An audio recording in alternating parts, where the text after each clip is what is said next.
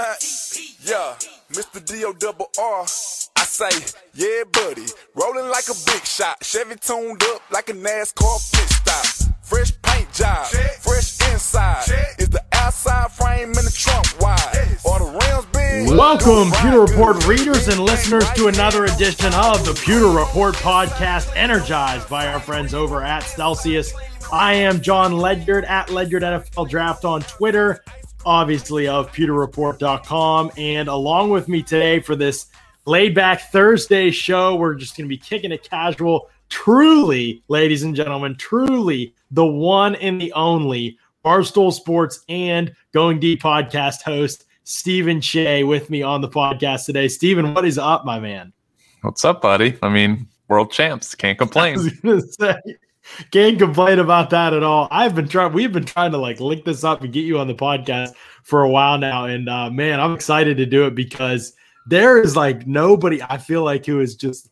I mean, you have just like soldiered for this team this season, like on social media. You know, like when Yep. it was bad, didn't matter. Like you were believing the whole way at, at every game, and uh, that's your outlook, man. Huh? You're just positive all the time. I'm a very positive guy. So I started, I mean, me getting integrated with the Bucks and stuff like that has been great, but I started in 2015.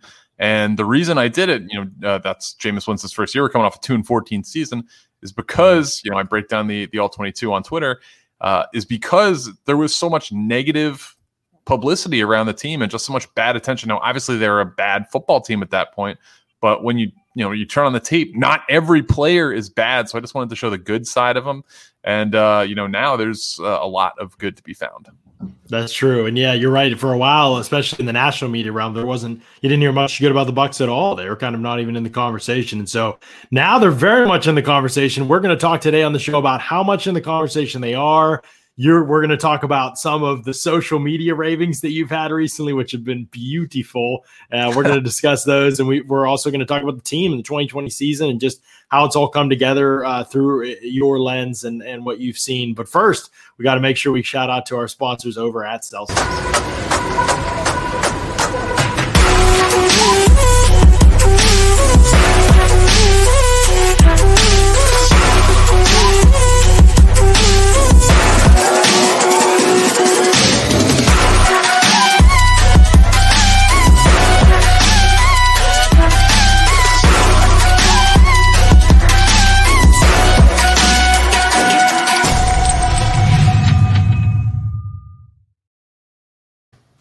Celsius packed lives every day with essential functional energy. Got my Celsius today. Got my orange. Going through the orange right now. The orange phase has been good to me.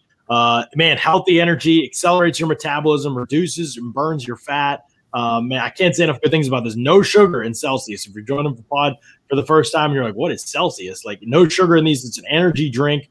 Uh, tastes like it has the pop and like the caffeine boost, like a like a, a pop or like a soda would have. Uh, but there's no sugar. There's nothing bad enough for you. It's just great stuff for you. And there's tons of flavors. They're really good. I love the orange, but you've seen us the orange skull, the grape. I mean, there's tons of ones that you've seen us uh, on the podcast if you've tuned in before. So check out Celsius, Celsius.com. You can check out your store locator and you can see where to get them around you. But if you want to try the variety pack or something like that, go over to Amazon.com and you can check out at Amazon. You can order yourself good old fashioned variety pack of Celsius and get a bunch of different flavors. Or you can come by the Ledyard household, Stephen, where I've got uh, quite a few Celsius cans. They send them over for promotional reasons, and I'm There a low, go. en- I'm a high energy kind of guy naturally. Like I don't need a lot of the you know energy drinks, but man, these have helped pick me up on some tough days during the football season. Not many tough days for the Tampa Bay Buccaneers lately, Stephen. Uh, we have talked about the last time that this team lost was that Chiefs game back in Week 12. 12, then it was just a run. So you're the most positive guy in Bucks Twitter, as we already established. Let me ask you this though: when they lost that game to the Chiefs in Week 12, and they went into that bye week, did you really think it was possible that this team wouldn't lose again this season? Um, this season, I mean, in the regular season, Yeah, because the schedule at the end of the year was pretty cupcake. Like we talked right. about that from, you know, when the schedule was released, it was Minnesota, Atlanta, Detroit, Atlanta. So, you know, Minnesota potentially being a tough game. Nobody really expected the, the Falcons to be very good. And, you know, same thing with the Lions. So you did expect the team to finish strong. Um, I've been saying all year this team wasn't built for September, October, or even November. It was built for December, January, and hopefully February it came to fruition, obviously, but it allowed them to kind of uh, grow together. Like we saw the team steadily getting better. And then when they signed Antonio Brown, that was a whole other thing. And they had to integrate him into the offense. Mm-hmm. Like, how is he fitting? Um, you know, that takes Scotty Miller off the field some of the times. He has to learn the playbook. So there's a lot of, you know, variables and, you know, just more reps with existing guys like Mike Evans and Chris Godwin had injuries that they're nursing. So just more reps with, with guys. Gronk's starting to get his sea legs back. Mm-hmm. So yeah, it, they just needed time. Right. Yeah, absolutely. I think you're right. I mean, that was so underrated. I just think people were like so like ready to bury him when they were just like, man, can you not see how many things are timing issues and they're like are cohesion issues? Like those are the problems here. It's not like everybody just wants to pin things on one player. This guy sucks. This guy, this right. coach sucks. And like sometimes it just takes time to figure out what works best for all parties. That's football is a team game. And I don't know about you, Steve. I feel like nobody wants to recognize that on social media a lot of the time. They're like, wow, if the Bucks aren't elite right away, Tom Brady sucks or he's washed. Or if the Bucks aren't elite with Tom Brady and these guys like Bruce Arians is horrible. Like it is a team game. It takes time. It requires all these moving parts, but we love to individualize the sport. It feels like, and to me, doesn't that just diminish from from the from the beauty of the game that we all really enjoy? Right. I mean, arguably, Aaron Donald is the best player in football. Um, you know, he's not a champion yet. You know, maybe right. he never wins run. Dan Marino is one of the best quarterbacks ever, never won a ring. So yeah, it's it's a it's a team game. It takes 53 guys. Right. And I wish I wish people saw it that way more often. I know if you're a fan of the Pewter Report podcast, people and you're in here, you've already heard me wax about that before and talk about that before. Um, how much we need to emphasize the fact that it is a team game. Charlie Abrahams do want to mention this, especially with Steven on the podcast, uh, about all 22, because he does some good all 22 breakdowns as well. Uh, there is a resource where you can get your hands on all 22 like the coaches and the media get and it is a subscription. It's called nfl game pass. It is a beautiful idea. It is average execution uh, but it is uh, it's a really cool product anyway because it's the best thing that we have out there available to us. So nfl game pass check it out. There is a subscription. You have to pay for it. I think it's like a hundred dollars for a year it's a hundred dollars. Like it's a hundred dollars a year. They like reduce it yeah. when it gets later in the season but it's a hundred dollars for the year. John so right John, you're also an all 22 warrior like myself. Do you remember week one? Uh, it was a hostage situation. Like the NFL typically is going to release the all 22 for regular Joes like John and myself. Monday evening, sometimes like as late as mm. Tuesday morning, Tuesday around lunchtime at the worst. This year, week one, I think we bled into like Wednesday really late night or maybe even Thursday morning. And it there was were late night Wednesday, I think. And I was like, if it's gonna be like this all season, man, I'm out. there was one guy who for every hour it wasn't released was releasing a current coach's playbook. Oh, that's right. Justice. Yes, I remember yeah. that. He was releasing real NFL playbooks. I have Bruce Arians' playbook right now. Because of that. So because it was worth that, it. yes. Yeah, I did actually have his playbook, and I have been, been meaning to study it. I'll be studying it a lot this offseason, especially. Yeah. But that is pretty funny. I mean, it was one of those days where it was like, dude, if it's going to be like this all year, because yeah. my content is planned around it. Like my right. column drops on Tuesdays, and right. it's literally an all 22 column. So we dodged a bullet there for sure. Um, yeah. Okay, let's talk about just injuries with this Bucks team because they did stay a crazy healthy, but also Vita Vea was one that, you know, I mean, obviously him coming back. So again, optimistic. Uh, being optimistic is part of it, but like, could you have seen Vita Vea coming back and like rejoining the efforts for this team? Like, I really had. Uh, we had asked Bruce Arians, and he had just kind of quickly ruled it out. Bruce is a sly dog sometimes, but man, I did not see him coming back at all. So I was devastated after the Chicago game, not because it was like a bad loss, and I like streamed it with a bunch of people at Barstool, and it was you know kind of a humiliating game, especially with Tom Brady with the four fingers at the end. But the Vita Vea injury, I mean, Vita Vea is you know, easily my favorite guy to watch on tape just because he just destroys people. Mm-hmm. Um, so knowing that we wouldn't, you know, get to watch that, but have that on the field was devastating. Um, Pro Football Talk uh, or Pro Football Doc, shout out to that guy. Um, uh, he, I asked him that night to analyze it by video, and he said this is a you know compound fracture. He could probably be back by the Super Bowl. Wow. So I put out some feelers in the organization to just say, hey, is this possible? Like, is it possible he returns? And I got a pretty standard answer back, just like he's on IR, like he's done. So I was like, all right, didn't expect it at all. But then when we hear I was going into the Green Bay game, I believe it was like, hey, you know, he might practice. Reach out again to a few people, and you know, not even associated some associated with the Bucks and some not. And the answer I got was like, ah, oh, it's gamesmanship. Like he's not playing. He played 33 snaps that game. I mean, yeah. his first his first two snaps that he was on the field, the Bucks got sacked. So I mean, he is a huge difference maker you know, he's not uh, a sexy stats guy and he's never going right. to be. But I mean, he pushes the pocket and doesn't let quarterbacks step up. And that is a huge problem uh, for the opposing team. Oh, yeah. When you've got guys like they do coming off the edge for sure, man. Unbelievable insurance policy to have Vita Vea kind of just waiting in the wings for this team. Another place you can get a great insurance policy is at Briar Greaves. What a year for the insurance world. A record number of name storms at more than 30 storms flooding, in addition to wildfires, and not to mention the pandemic. With the commercial property and homeowners rate increase across the industry due to these catastrophes, Briar Greaves Agency has numerous carriers and options to help new and existing clients that are affected by these increases. Personal and commercial auto insurance is another line of business that Briar Greaves Insurance can help with, shopping through carriers such as Progressive, MetLife, Safeco, and Allstate, to name a few. The folks at Briar Greaves Insurance are also, most importantly, big fans of the Buccaneers and proud sponsors of the Pewter Report podcast on pewterreport.com. Visit briargreavesinsurance.com or call 813-876-4166. That's 813-876-4166 today. You can get some of the rate droppage that uh, that Scott Reynolds and Mark Cook of pewterreport.com are both enjoying as well. So yeah, you mentioned Vita Vea, man. Him coming back was unbelievable. Um, I think at that point, I was like, once I knew he was playing in the Green Bay game, and I already picked, you know, that game. Once I knew he was playing in the Green Bay game, and it was for sure happening, and he was getting like actual snaps, not just like five snaps or whatever, but he was actually able to play and be effective. I was like, yeah, I don't think they're going to lose again. you know, and it wasn't just because of him, but it just sometimes this is maybe because you grew up on these sports movies and stuff, but like, don't you sometimes just get a feeling about a team that there's a little magic going around and they just are on a roll and they can't be solved. They can't be explained or quantified, Steven. It just it just so, exists. It is. So I am like you in that going into the Super Bowl, the Kansas City game, I knew they were going to win. Like there was yeah. no doubt in my mind they were going to win that game. Uh, the Saints game was the game I was most nervous about. The Packers game, I had a good feeling that we would win, but the Saints game, it's like, all right, these guys are our boogeymen.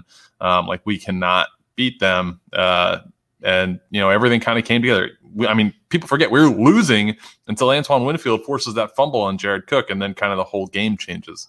Um, right. But yeah, I mean, the the Vita Vea Vita Vea coming back was certainly huge.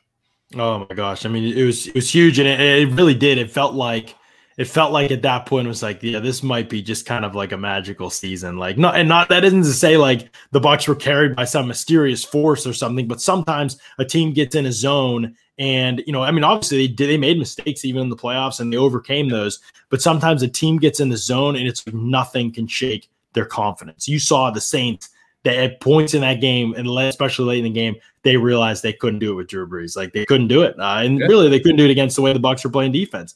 You realize late in the game, Green Bay, I thought had you know if they hadn't kicked that field goal, we might have been it might have been interesting. But again, I felt like there were points in that game, even in the first half, where they're at the touchdown at the end of the first half, where they looked at each other and they were just like, "We can't, we can't do this." You know what I mean? And the Chiefs, yeah. I mean, obviously, like I think that second half when they had to kick a field goal and then the Bucks went down and scored, made it twenty eight nine it was really like I mean the clips they show him Mahomes in the silent, he's just like like I've never seen him look like that. I mean, have you ever seen Mahomes look like that in a game before? I heard a stat that um, you know, like Amazon Web Services and stuff like that, like tracks uh, player movement, and Mahomes ran for. He obviously didn't rush for this many total yards, but he ran for I think 497 yards in the game, just going side to side, back and forth. You know, it's just standard dropbacks. I don't know what the average is, maybe like 100 yards because you're you know dropping back out of shotgun and things like that, and out of uh you know under center. Um, and obviously running a little bit, but I mean, he was running for his life the entire game. Uh, and Ndamukong Suh played huge. I mean, he had, I think he was credited with one and a half sacks, but I mean, he was everywhere. Right. Yeah. I mean, it was absolutely uh, huge and critical performance. There's no question about it to be able to to rattle them up as much as they did. Haven't seen, I really haven't seen Patrick Mahomes look like that in a game before. So uh, it was pretty crazy. Do you want to just touch on a couple questions really quick? I see people always talking about uh, if the Bucks lose Godwin, it's a must assign AB. Uh, okay, here's my touching on that, and Steven, I'll let you say it too. But Chris Godwin and Antonio Brown might both play receiver, but they play very different roles and they do very different things. And Chris Godwin is a very unique player. He's in the Larry Fitzgerald role. You've heard them say that before. He's a very unique player and a very unique role in this offense. Antonio Brown doesn't do any of that, of, of the blocking and the insert blocks and the being able to move in motion and come in as a wing and, and all that kind of stuff. Like he doesn't do that kind of stuff. So you would have to get someone to do it. It wouldn't be Antonio Brown. It would be Tyler Johnson if Godwin were to, to be gone in this hypothetical. Now, let me ask you this, Jay, before I get to maybe answering the rest of this. I want to ask you this about Tyler Johnson. He's a fifth round pick. Did you have feelings about Tyler Johnson coming into the draft? And how did you feel about the pick and then watching him throughout the season, especially keeping in mind that he may may eventually, probably not this year, but maybe in 2022, uh, be potentially a replacement for Godwin? Um, I wasn't a big Tyler Johnson guy going into the draft because – he seemed pretty duplicative. I mean, we didn't have Antonio Brown at the time, but he seemed pretty duplicative for what we had looking at mm-hmm. um, Arians' offense. He prefers like a lot of speed on the outside, and Tyler Johnson is not a burner by any means. Right. So um, I know Chris Godwin was coming up. I know that they were prioritizing an extension for him before the season. I don't know what his if his value has changed a lot. He didn't mm-hmm. have a great postseason. He had a lot of drops in the playoffs yeah. that they overcame. Um, he is a very unique player in the fact that he is such a good run blocker, um, really good route runner, and typically has very dependable hands outside of the last yeah. couple games.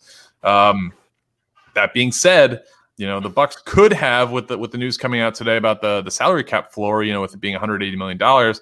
It mm-hmm. will be higher than that, but how much higher? Like if they're going to lose one high price guy between you know, Lavonte David and Ndamukong Suh, um, uh, Chris Godwin, Shaq Barrett. The easiest of those guys to replace, in my opinion, would be Chris Godwin, just because you have yeah. Tyler Johnson, who is in that mold. Again, and mm-hmm. to your point, AB and uh, Chris Godwin, uh, they're not the same type of receiver. Right. So you wouldn't replace one right. or the other. But Tyler Johnson's not a bad fallback option. We see, we saw him make clutch catch after clutch catch. I mean, you talked about the whole postseason. The play of the postseason is probably the Scotty Miller touchdown at the end of the first half. But if you think about number two, at least on offense, Tyler mm-hmm. Johnson, third and 11 or third and 10 against New Orleans, mm-hmm. tie game. Oh, yeah. I think it was 20, 20, 20 all or 23 all at that time. 20 all, I think, yeah. Maybe the best catch of the season. Um, uh, on a back shoulder play by, by Tom Brady on on a, on a third down with you know I think it was a third or, or maybe it was an early fourth quarter at that point, but it was a huge play and that changed the momentum yeah. of that game. Yeah, absolutely, it was a massive play, and he made a couple throughout the year. I mean, really, I thought showed himself well. Too many drops, but I mean, I think that's something that's pretty normal for young players. I think even Chris Godwin as, as a rookie, that was probably the most he'd struggle with drops until we've seen this season. You know, the playoffs, it, there was a struggle. Now the Bucks Wait, aren't going to lose uh, Godwin. Tyler Johnson note: Have you ever thought about what would happen if Tyler Johnson wasn't wearing like a triple XL undershirt against the Packers? That's so funny you say that. Was egregiously large to oh, the fact huge. and to to his credit. Like if he's wearing, you know, maybe he wears like a size large shirt. If he wears a mm. size large, that's not getting called because they're not seeing it. It's not hanging out right. by enough but his undershirt was so ridiculously big that the the defender almost had no choice but to grab it. In which case, is an obvious foul. It's true. It was like the greatest extension of their season, to be honest. yeah. it was just this, this guy grabbing his jersey, and uh, it was pretty funny. I wonder if he would have. He got grabbed so early in the route. I think it made people think the ball was uncatchable. I don't think we'll ever. He got grabbed initially. Then the part that was obvious was the shirt pull that was mm-hmm. several yards, by the way. So it is impossible to say. I know people just like to say is because they like to rip on refs, and I get it, but it's impossible to say where the where he would have been in relation to the ball had he not been grabbed so early in the route, and then again for several yards, kind of written on the back of his jersey. So uh, it was an egregious one. It was obviously the right call, but you're right. That was definitely a clincher. Him having that that jersey in that situation. Now, as far as Chris Godwin, I do think he, he will get the franchise tag, um, and and and uh, that he's the easiest one to tag out of everybody. Um, and so I think he'll get, end up getting that tag. And again, as we've talked about on the show, it probably isn't something that he ends up regretting a lot either, even though players don't like to play on the tag because next year the cap's probably going to bump up. And if he mm-hmm. has a huge year in Bucks offense, which if he hadn't missed like over four games this season, he might have had an even, you know, he could have been pushing 1400 yards or something like that. Um, yep. you know, with the year, with the whole offseason, he could be looking at an unbelievable year in this offense. And if that's the case, it's not out of the question that Chris Godwin ends up becoming again. People say highest paid receiver in the league. Like he he's not the best receiver in the league. That doesn't matter. The market resets all the time. So if he's next up to get paid, he could get paid. That contract could last like two days. Remember, Kirk Cousins was at one point the highest paid quarterback. Well, everybody else that he was happened to be next in line to get the big contract, and then other people got it and passed him up. And so that's what I mean when I say that for Chris Godwin. He will be in that conversation uh, for much more money. Could be next year. So it could be a situation where the tag works well for both. Um, so yeah, good stuff. I do want to touch on Stephen. This uh, you, you've been on a rampage on Twitter, and like it's so funny to me because like you're the nicest dude and you're like the friendliest dude, and like, but then you will just like hammer people on Twitter out of nowhere, and I freaking love it. I think it's so funny. But this was probably the most surprising thing. Before we get to like some of you going after, this was an interesting tweet. You said the Buccaneers are tied for the second most Super Bowls since the turn of the century with two. The clubs they are tied with, Steelers, Ravens, and Giants, are all considered NFL royalty. The Bucks have earned their place as an elite organization and deserve that distinction too. What's most impressive about this tweet is that obviously if you're not a Bucks fan, your inclination would be like, nah, they're the losingest franchise ever. But you avoided getting ratioed on this tweet. I couldn't believe it. Even if you were right or wrong, you avoided getting ratioed. I thought that was incredibly impressive. The Shea Hive is strong with that tweet. It has like 1,800 likes. That's amazing. So, uh, the people that are actually ripping me the most for that tweet are Ravens fans um, because they're like, don't ever compare our two franchises. And honestly, NFL royalty is probably not the best phrasing because the Ravens are like a fairly new franchise. They're what, like 1996? So yeah. I don't think they're NFL royalty. But when objectively I'm looking at the league and seeing how teams are built from the owner to the GM to the coach yeah. to the roster, I mean, the Ravens, you know, as a Steelers fan, you might not like do this, but, you know, the Steelers are right up there with them. They're one of the elite organizations in yeah. football. And, you know, when you look at the the championships and you know Saints fans get mad about this because you know they're you know, huddled in all their division title banners when they go to sleep. But uh, the Saints only won one Super Bowl. Uh, you know, especially since the turn of the century. Like recently, like the Saints are a very good organization, but they don't get the job done. Like you're not measured on division championships; you're measured on Super Bowls. And then when you look back at the last, you know, what is 22 years, uh, 22 Super Bowls since the year 2000, like it's the Patriots, and then it's everybody else. Uh, in as far as like the second tier, which are the Bucks, the Giants, the Ravens, and the Steelers, and then it's all just like one win franchises. So like you look at Kansas City, and you, yeah, they probably will win another one again, like with Patrick mm-hmm. Mahomes. Mm-hmm. But like Green Bay didn't win another one with Aaron Rodgers. Um, uh, the Rams, you know, won way long ago with Kurt Warner. They didn't win again. Um, right. You know, a lot of really, really good teams with really, really good quarterbacks are not seeing sustained greatness. Russell Wilson and the mm-hmm. Seahawks, one ring. Like it's incredible. And just to think that, you know, the Bucks did this with Tom Brady with one season has more Super Bowls with the Bucks than Russell Wilson has as many Super Bowls as Russell Wilson does with the Seahawks. And you know, Russell yeah. Wilson, you know, he's never got an MVP boot. Like every, he's every America's darling. Like everyone loves him. He's mm-hmm. perfect. He's married to Ciara. Um, he's this great player, but you know, the Super Bowl is so hard yeah. to achieve. There's only one a year, and you know Tom Brady is the best at it. And he came to this organization. This organization was built correctly with a lot of blue chip players that uh, weren't necessarily popular picks at the time. Like uh, mm-hmm. I actually loved the Vita Vea pick, but I knew he was a very unpopular pick. People wanted Derwin right, James, yes. hometown right. hometown guy. You know, a sexy pick, big hitter. But I mm-hmm. mean he has played one full season really um, right. in, in, his three seasons. Um, you know, just a lot. Devin White, I wasn't. I'll be the first to admit I wasn't on board with that pick because I wanted Josh Allen. I thought edge rusher was a need.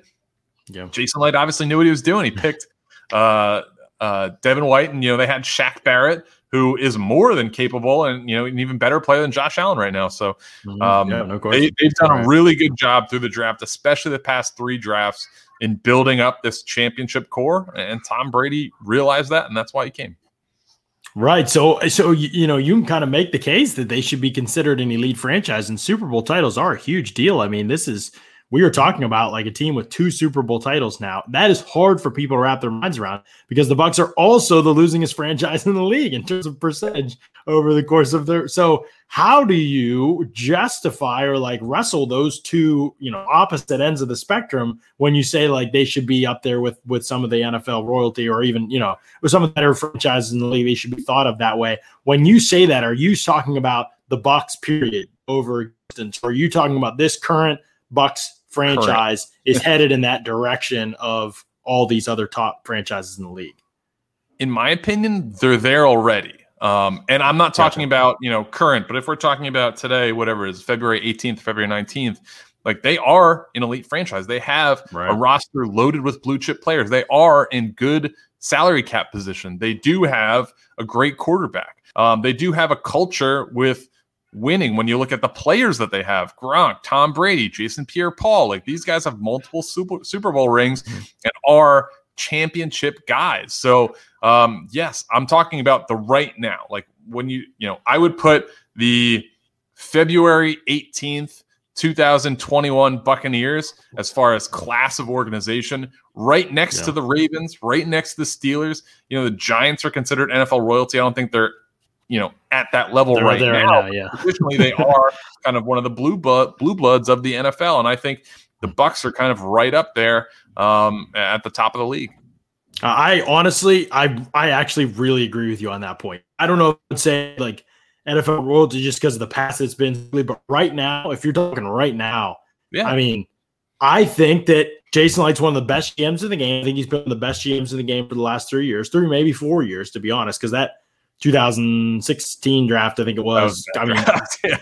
was that 2016 was the bad one, right? 2017 was OJ Howard, OJ Yeah, Howard, I and then love that pick either, but yeah, no- yeah. I think OJ Howard's going to be really good if he ever gets to stay on the field. I mean, in 2018, he looked like he's about to be a star. Then 2019 comes along and he's Bruce Arians' offense as a tight end. Good luck, man. You have to block defensive ends in duo. You run way different routes than you ran before. You don't play out, out you know, in the slot or anything like that as much. Like it is a totally different ball game. And then he was hurt during that season too, and he was like behind on learning the offense. Then at the end of that year, he started to break out. He looked great at the beginning of this year, but then he hits his Achilles, and so I really think OJ Howard is gonna is still gonna be a stud in the NFL. I'm one of those people holding holding out, Steven. Oh, He- oh, negative he town on me. He, He- worries he- you. he, he worries me because um, he's a guy when you look at that uh, year he had, I guess it was 2018, where he kind of broke out. He scored half of his plays. He scored half his touchdowns on one play, and it's like a very fluke play that Dirk Koetter ran all the time, where he is, uh, you know, a tight end on the strong side and basically pretends to like fall down and crosses um, the form uh, crosses uh, uh, right in front of the linebacker, and then basically goes uncovered. Uh, and he has the speed and you know can catch. Um, so you know he can make that play. But as far as like if there is a guy on him, I am not confident he's going to make that play. Especially when we saw last year.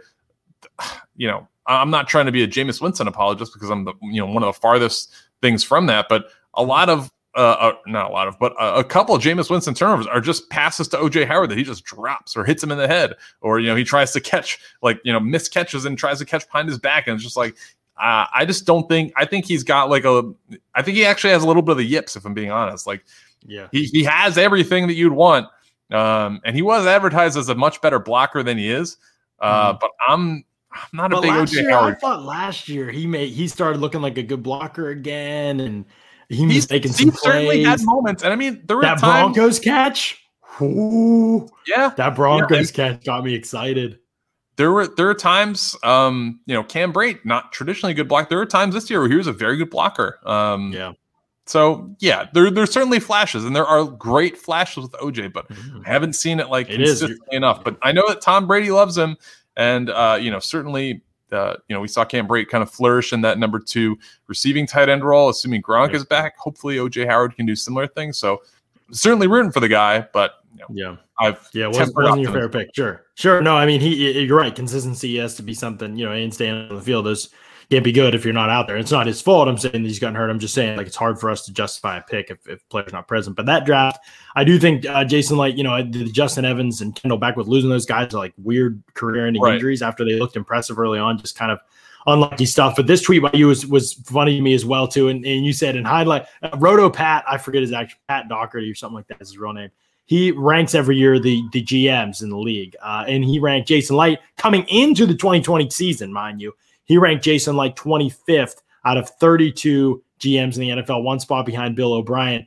You said, not on my watch, buddy. Are you getting away with this? You think if people to forget? They ain't to forget, Pat Roto Pat. So you came back and you said, hey, what's what what's up with this? Like uh, maybe this is a bit too low. You went about it nicely, you know, and everything. But uh, this isn't so much about Roto Pat, but just uh, going into the 2020 season, like I mean, okay, if you're talking two years ago, or maybe, like maybe, I don't know if that low, but there was significant when Jason Licht got his extension. There were a lot of questions at that point. Like eh, not a lot had been proven regarding Jason Licht. I mean, it was pretty early for Carlton Davis, and it wasn't looking like he was looking this season for sure.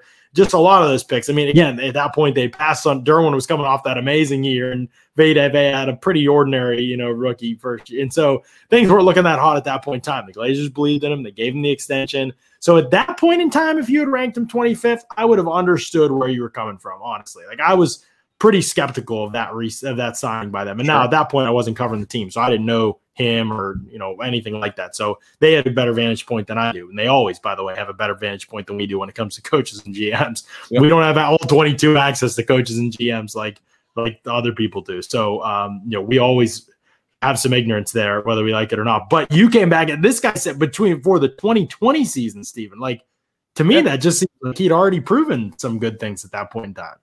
Right. So um, a friend of mine who used to work for the organization sent this to me and was just like, what a crazy thing. And then Greg Auman tweeted, um, and somebody actually asked me, like, why do you have such a problem with this now? You didn't say anything then. And what I said then was the blurb about Licht is written as if Brady's career is already over, which is very odd. It's like the signing lost in points. The author also praises Les Snead as the Rams GM, ranked 16th for eating a bunch of dead cap of contracts he signed to guys too or he signed guys to. So I'm not putting much stock in this. I went back and actually read the whole article. His number one GM is Bill Belichick, who's one of the worst GMs. I feel yeah. like he is. Yeah. He his coaching overcomes so much, but when you look at hmm. his roster, it is terrible. Um, yeah. I realize they had a bunch of opt outs this year, um, but overall, like I can't.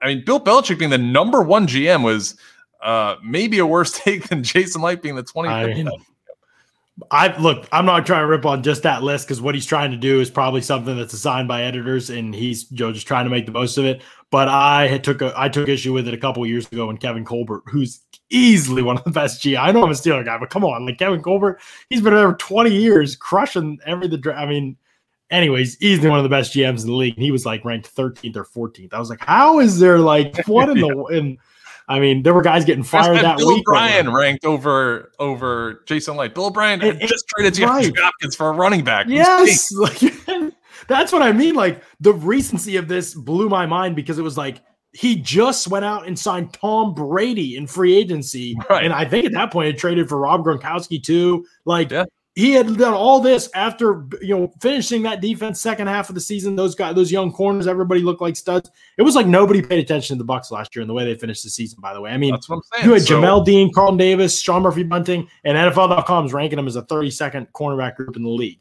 Even if you thought those guys weren't going to take a jump, 32nd in the league. There's some horrible cornerback Cynthia, rooms in Cynthia Frelund, I'm coming for you. Oh, so, oh that's gonna be a you're gonna line yeah. up that tweet next. That's coming. You've got it scheduled, dude. It's I'm telling you, it's a Stephen Cheah revenge tour, tour right now. Oh, I got all the receipts. I'm coming after everybody. Uh, oh, you got like, Steve Smith. Like, oh, you got some. Oh, Steve Smith already got it, but he's gonna be coming up a bunch more. Steve Smith, that's I. Right.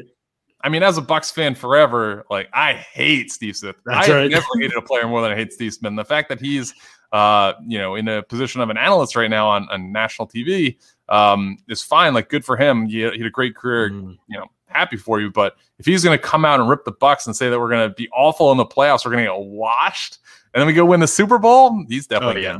He doesn't have Oh, Twitter, yeah. but I want to make him sign up for Twitter.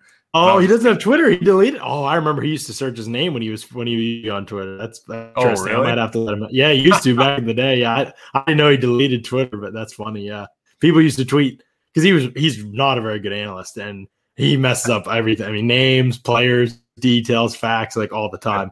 And uh, people used to get him when he was first starting out, and then uh, he's kind of caught up since then. But uh, I think he deleted social. But here's a good question. Uh, we've got how impressive is what Brady did, and we and we appreciate the super chat from Big Head Big Head Ted. He says, "How impressive is what Brady did, not only statistical but team wise? Do you think any other quarterback could have done this?" That second part's a good question. I mean, eh, obviously impressive. I'll add this to it, and I'll let you say. But to me, like the most impressive thing about what Brady did is that this isn't an offense that's easy for a quarterback. Like it's not like, and I don't want to. I don't. I think Ryan Tannehill's a good player, but like the Titans' offense built they built a scheme that Ryan Tannehill could could win in. You know what I mean? And there are offenses that do that. You know, they ask uh, play action and RPO, and they do a lot of different stuff. You know, quick completions, get the ball out. You know, they simplify the game plan and they rely on run after the catch guys. Even like the Colts to a degree. Like Philip Rivers clearly didn't have it at this point in his career, and so the Colts' offense was almost all horizontal stuff. Get the ball out quick. He hardly got sacked or touched all season. You know that that's what he had to do. But this offense, I mean, I don't feel like they did anything to make it like easy. Oh, you're 43. We're gonna make it easy. It just didn't feel like that all season to me. Yeah, and I think the what happened over the bye was that you know they they're coming off losses to the Rams uh, or the Saints. I think they beat Carolina right after that, but then they lost to the Rams and then the Mhm. Chiefs, and really you know we're not playing very good football. And then the week the historically late Week 13 bye, which I was a little nervous about going into the year because you know injuries and stuff can pile up. You don't want to have kind of a mid-season slump, but it really Right. did them a huge favor because they went back and they've said they've said this on the record, but like they self scouted a lot. They changed a lot of the offense. They went a lot more two tight end, added a lot more motion, um, stuff Tom Brady was a little bit more comfortable with. And you know we see the results. So they just really started clicking right after that bye. Yeah, it's true. It was uh they did do some things better and that did help, but for a lot of the season, even getting to seven and five, I mean, he had to lead some comebacks. You know, there had to be a lot of impressive play. And I honestly think week one was one of Tom Brady's best games. I think because of all the pass interference penalties, people didn't really realize that. But to me, when I think back to the impressive performance, you know, remember Mike Evans messed up that route and the first interception. I know the second interception happened. I think that it was more than just Brady on that throw. I don't think it was a good throw, but I know people focused on two picks after the game and a pick six, especially coming off of Jace Jameis Winston. I think people whack and watch that game with a clean lens. They would see, I mean, for a first game with no offseason, I mean, Brady was making some throws in that game. Remember, there were like five or six pass interference penalties on perfect throws. I mean, perfect throws. First, and so, first drive, we go right down the field and score on you know the Yep. the vaunted Saints. Yep. I mean, I think, and again, I just think that he, I think his season from start to finish was unbelievable. Now, do you think any other quarterback could have done it? That's the thing. I don't really know. I mean, definitely would have been only the greats. You know, Peyton did it obviously eventually in Denver. Um, you know, but at that point, even when he won the Super Bowl, clearly wasn't him. It was, you know, he's clearly getting carried. I think obviously Brady was not carried this season. Even the haters are having a hard time, I think, saying that uh, with a straight face. Um, I don't know. Could any other quarterback have done it? Do you think? Um, I mean, if you look at like kind of the rare air quarterbacks, and you think about the, you know, Mahomes, Russell Wilson, Aaron Rodgers, like maybe, but like what's so different about, you know, if they'd done it, it would have been a different path. Like I don't think it takes kind of the same path, but um, yeah, with Brady, he just instilled that, and Bruce Arians has talked about this, like that that sense of winning, and just like Mhm. you know, texting the guys all at eleven o'clock at night every day before the Super Bowl, like we will win. So like instilling that type of winning mentality, I think is invaluable. And you know, however long he plays, if it's one more year here, if it's three more years here, if it's you know ten more years here, um, you know, what's going to be great is that he's kind of instilled this in the guys that we have, so they can take this beyond his you know however many seasons he's here. Yeah, for sure. Uh, appreciate the five dollar super chat from Lawrence Lowe. They say, "Do you think the Bucks could sign Aaron Rodgers after Brady in 2022?" Oh, buddy, feel this one. What do you think of this, Steven? Have you thought about this at all? I have thought about it, and I definitely think it's a possibility. But I don't think Tom Brady. I think Tom Brady is going to be the first Buccaneers starting quarterback to sign an extension with the team. Um, I'd be surprised. that is funny. Yeah, it's a crazy step because it's never Mhm. happened. Um, Right. But the starting quarterback has never signed an extension. I think Brady will. I mean, he's playing so good right now. Um, he obviously had so much fun this year. You know, we obviously can't count eight before it happens, but they'll certainly be in contention. You'd think, assuming you know the majority of the team's healthy, they should be a playoff team next year, especially with the division. Um, and then you know, how does that play out? You got Tom Brady and the Bucks again in the dance. So, you know, Right. you're just gonna keep hoping. So Tom Brady can stay as long as he likes. Right. Yeah, for sure. I mean, it's. I guess I'm guessing the same as you. I think Tom Brady plays two more seasons. If I'm guessing, it's a guess. Aaron Rodgers could play two more seasons in Green Bay, and then Mhm. it could be okay. Jordan Love's three years into his deal. He is obviously he was a first round pick, so we have the fourth year, and then we have the fifth year option if we want to. We need to figure out who this guy is. Yep. Maybe at that point, Aaron Rodgers has a Tom Brady like year, like had in, in New England, and and they're like, eh, we don't know if we think maybe it might be time to turn the page, and maybe then he comes to Tampa Bay. That to me is the most likely scenario. I just, I mean, Aaron Rodgers is the MVP of the league. I mean, for him, I just don't think it's. I think it's going to take two years for the Packers to move on. I think at that point they will, though, and I think the Bucks will use to those destinations most if they keep this roster intact. They keep re-signing these guys. I mean, it's going to be it's going to be very interesting to see for sure. Um, Ness brings up a good point. With a full OTA preseason, et cetera, Manning still took two seasons to win it. Again, winning it in the COVID year in the first year, I think only Brady could have done that. Certainly, the only one we've seen do anything like that, man. I mean, I'm not ruling out down the road that somebody like Mahomes or Watson could do something like that, or Rodgers even. Um, but man, this season was unbelievable to do what he did. I mean, especially again in a Bruce Arians system that is tough for quarterbacks. Sustain good play, good play in the first season. His numbers in a first season ha- are just ridiculous compared to other, you know, Arians quarterbacks in their first season. I don't know if you've been able to see him or not, but it's been Oh, I mean, I. that was all of uh, Buck's Twitter last year before free agency. Oh, Jameis Winston. Oh, it's first year in a Bruce Arians system. They always throw a ton of picks. Uh, yeah, Maybe. not not thirty. yeah. Did Tom Brady get strip sacked all season? Like I was trying to remember this. I think He, he got have. may have gotten Uh, the ball knocked out and then he just fell right on it right away. I, like week one, I know Carl Granderson I think knocked the ball out, but then he grabbed it right away. So it wasn't he definitely didn't lose the strip sack all year because the only his only fumble that he has is the Ronald Jones against I think it was the Panthers. Ronald Jones missed the handoff. That's Oh, technically credited to. I'm pretty sure that's the only fu- lost fumble he has on the season. I don't remember off the top of my head. I feel like he definitely was sacked. I feel like Donovan Smith was beat on an inside move. Maybe that was Yeah. against the Saints. Um, it was.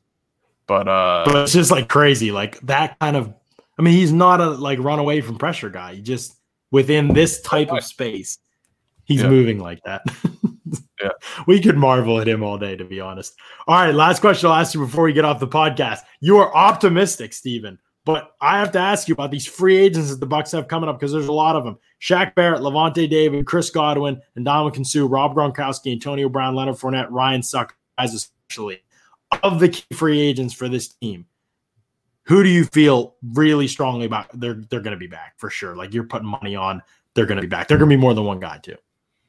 um, I mean, based on the list you gave me, the one guy that's definitely going nowhere, definitely is Ryan Succop. There's no way uh, Jason Licht and, and the front office is going back to uh, you know days of uh, Kyle Brindza and you know these guys. So that that's Mhm. certainly not going to happen. Um, the Bucks are in a good position salary cap wise. I think they are going to have to restructure a bunch of guys. Apparently, Mhm. Mike Evans was saying, just you know, take the money from me, uh, and you know, we'll make it happen. I know, Which is bring- funny because Evan's contract actually isn't. There's nothing really they can do to make it better. It's already a great They've already contract. done it so many times. Yeah, exactly. So it's basically like he's still offering with no understanding of what they'd have to do to his deal to like they basically have to just scrub it and give him a new deal, which isn't going to happen. So yeah. yeah, Um, I know that they were prioritizing Chris Godwin and Lavonte David before the season. The pandemic kind of messed up everything for contracts because you didn't want to know, know what the cap was going to be this year. Um, you know, in the beginning of the season, it seemed like games were going to be postponed or canceled, and you know maybe we're going to build in, uh, you know, some type of buffer for the postseason. So Mhm. um, I would think that hasn't changed. Um, that those two guys are going to be the priority. I think that Shaq Barrett certainly, um, you know, he didn't really put up the numbers uh, that he did last season. But as far as like pressures and hurries, I think he was like second in the league in that. Um, so I certainly think he's a guy that they're going to prioritize bringing back. I'm really interested to see. Gronk has already said like he's going to take a couple weeks, but he's probably going to be back. Mm-hmm. What is his contract going to be like? Because he was, I believe, a 10 million or 10 and a half million dollar guy this year. Mm-hmm. Is he going to take like a very low salary? I'm not sure. Um, so it, will be interesting. But the guys that I'm very confident will be back in order, I guess, would be Ryan Succop, Lavonte David. Uh, I think mm-hmm. he's going to work out like a pretty cap friendly deal. Um, mm-hmm. Chris Godwin and then Shaq Barrett. Yeah, I agree with all those guys for sure. And I do think Gronkowski will be back just because he's already kind of said, like, I want to be back here and like I want to win with this team. It's hard for me to say like Gronk would come out of retirement, play one year, win a ring, have all this stuff going for him. I don't think he spent like a dollar of his NFL money, he said. That's all he's all It's been all just uh yeah. So he's like all so I don't even know what would matter him. I mean, yeah, you're right. Bucks are probably only gonna be able to pay him four million. He definitely gets more money if he hits the market. I mean, there's no he can still block, he can still catch. He's the one guy that had more yards left on the field. I felt like by Brady missed throws than anybody. I mean, he's the only guy I felt like. Think about all the overthrows he had. If you go back through his incompletions in the season, check it out on all 22 sometime. Like this dude could have had like a thousand yards this year, and people would be singing such a different tune if Brady would have connected with him on a few more balls. But yeah, he I really think he's still probably one of the best tight ends in the league. He could make bank on the oh, open I mean, I just don't think he cares. I think he just wants to come back party in Tampa. His mom's down here, I think. I, I think he and just wants to win another ring. with any quarterback except Tom. So that really limits yeah. his options. Right. it's Tampa Bay or bust pretty much. So I think yeah. he'll be back too. I think Suh again, again, I don't, you know, he is married with twins, uh, you know, on the way. And so it's like, I was actually surprised, excited, but I was surprised. He was like, oh yeah, I'm going to come back. No question. You know, Jason Licht was on the pod last week, and he was telling us like, "Oh yeah, we've already talked with Ndamukong Suh. Like he wants to come back, so he's not ready to retire. He wants to keep playing. So probably another one year deal for him. I think he'll be back. But yeah, Antonio Brown, what do you think? Like, what's I mean, going into this offseason, what do you think is going to happen with Antonio Brown? So it's tough because he definitely wants to get paid. Like that was his priority when he went mm-hmm. to the Raiders, and they ripped up his deal from the Steelers and gave him a new one. Um, that obviously didn't work out. He's gone on record saying he just wants to play with Tom. It's going to be tough because like we're not yeah. going to be able to pay him that much money. So uh, if he wants to stay here, great. He'd have to do it kind of on the cheap. Um. If he mm-hmm. wants to go get paid elsewhere, it'll be interesting to see what type of deal he gets because I can see yes. him getting like one of these two or three year deals that's kind of backloaded and not a ton of uh, guarantees that they can basically void after one year. Mm-hmm. But you know, is he gonna want to do that? I mean, to his credit, like he played, you know, great towards the end of the season. But when they signed him, they talked Bruce Arians and Jason Licht both talked about him as an insurance policy. So mm-hmm. you know, is like I'd mentioned before, like kind of duplicative with um, the type of like speed skills that Evans and Godwin have, but just kind of a worse blocker. He obviously has great chemistry with Tom Brady, and, and they did you know some great things towards the end of the year. But you know, Tyler Johnson also did too. So with that type yeah. of opportunity, because could he kind of step into that role? Maybe. So I would like mm-hmm. to have Antonio Brown back. You know, you like to see him doing well, and I think he has his best chance to do well as a person and on the mm-hmm. field with Tom Brady. So hopefully he's back, but I can't imagine we're showing up big bucks for him. Yeah, I, I agree with you completely, and we're on the same page with Leonard. We don't we don't think it's happening. It could happen, but I Probably not. He's probably I mean, he loves he loves like Tom Brady, loves Gronk. Um, but I mean, he just you know he was a former top five pick. He was getting paid a lot of money, and now he's getting like very little money. Um, and he was on a one year deal. So yeah, I mean, especially after his playoff run, I would expect him to cash in somewhere. I mean, that's what happens mm-hmm. when you in the Super Bowl. You lose some guys, they get big deals. I would expect him to be one of them. I don't think we're going to pay big money for a running back, especially with you know Ke'Shawn Vaughn apparently, uh, you know, playing like you know busting out like gangbusters. Um, you know, kind of behind the Let's scenes. Hope. Let's hope. I mean, that's, that's what they playoff said. Lenny. Yeah, that's what they said. We'll see. I mean, when he got in games, it was a roller coaster. We'll see. So, was, so hopefully, uh, what was the game he was very good? Maybe it was Detroit. I think it was the the, the Detroit game, and it was a blowout, yes. so he got a lot of time. But he looks great. Every time he touched the ball, he got like eight yards. it was incredible. Yeah, yeah he looked awesome. Yeah. Um, but yeah, like he he has the reputation for having very good hands, but our entire running backs room this year, oh. this entire year, was very bad at catching the football, like Yeah. horrifically bad. I would expect them to address that in the draft, hopefully with Hmm. someone with you know reliable hands. As Maybe in would this, I. this first round. Yeah, as would I. And if you uh, haven't heard, go back and check out our podcast from yesterday. Scott and I talked about the draft a good bat, bit on that one, and we talked about our seven round mock draft we posted on Pewter Report. Went through a couple possible running back options early in the draft for the Bucks. I know not all Bucks fans are on board with that. We will move to other positions as well and be addressing those too. Long off season, we got plenty to talk about. It's Lombardi Lenny now. Yes, it is. I'm sorry, Raymond, for not saying playoff Lenny, but it actually is Lombardi Lenny now. Uh, he's rebranded. So uh, if you are interested, if you love this podcast, first of all, go to Pewter Report TV and hit the subscribe button and check out uh, P- uh, the Pewter Report podcast. We are live Monday, Tuesday, Wednesday, and Thursday at 4 p.m. Eastern every single all the four of those weekdays. So uh, make sure you hit the bell and get the notifications. But also, if you're interested in a little bit more, Pewter Report Locker Room is changing the way we talk about sports. It's an app that is the only place for live audio conversations about the takes, rumors, news, and teams you care about react to sports news as it happens, gather all your friends and watch parties for the biggest games, rep your favorite teams, and find your community. Better Sports Talk is just a tap away. Download on the Apple App Store and join the conversation. We have a lot of fun chats on there with fans, and you can get on and you can talk and say your two cents and ask a question. And we have a lot of good dialogue in there. They're really fun when we have those. So download that and follow Pewter Report on the Locker Room apps. Pretty fun stuff. Steven, man, thank you so much for joining us on today's show. This was a huge help. Can you tell the people where they can find you and any good work or anything like that you have going on uh, right now that they sh- people should know about? Yep, of course. Um, so it's just my name, Stephen Cheah, on Twitter and Instagram. Um, I work on uh, the Going Deep podcast with Willie Colon and Joey Molinaro. We Mm. just had Aaron Jones on this week. We taped it right before um, his game against us, actually. Uh, and then uh, we've got a couple really fun Buccaneers coming up. So Ryan Jensen, Oh, um, we talked to the other day. Um, that's going to be coming out next week. That's a very fun interview. Um, We're talking to Tristan Wirfs next week, which should be good. Um, and uh, yeah, it, it, will be. A, I think we're getting. Uh, or no, we're also talking to Shady, Sh- uh, Sean McCoy, and Nice. um, uh, and then we got Shaq coming up in a, in a couple weeks. So those are some good of, interviews right uh, there. a bunch of Buccaneers coming up on the Going Deep podcast, which should be really fun. Um, that's just at Going Deep um, on Twitter and Instagram. Uh, and then the Yak on YouTube uh, every day, 1 to 2 p.m. Um, Yeah. Big Cat hosts that show. I'm part of the show. Um, Yeah. Fun, fun stuff. Just talking, you know, kind of everyday stuff uh, with a bunch of the Barstool guys. And uh, yeah, just uh, catch me just catching bodies out, out here on these Twitter streets with uh, all these crazy cool Bucks takes. I was literally about to close out with but something just like that. Like out on these Twitter streets, watch out for Stephen Cheah, ladies and gentlemen.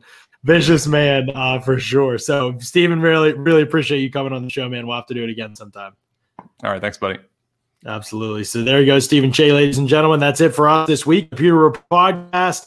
We will be back on Monday, 4 p.m. Eastern, and we'll have more awesome content to talk about. Until then, thanks so much for listening to another edition of the Pewter Report Podcast. Out.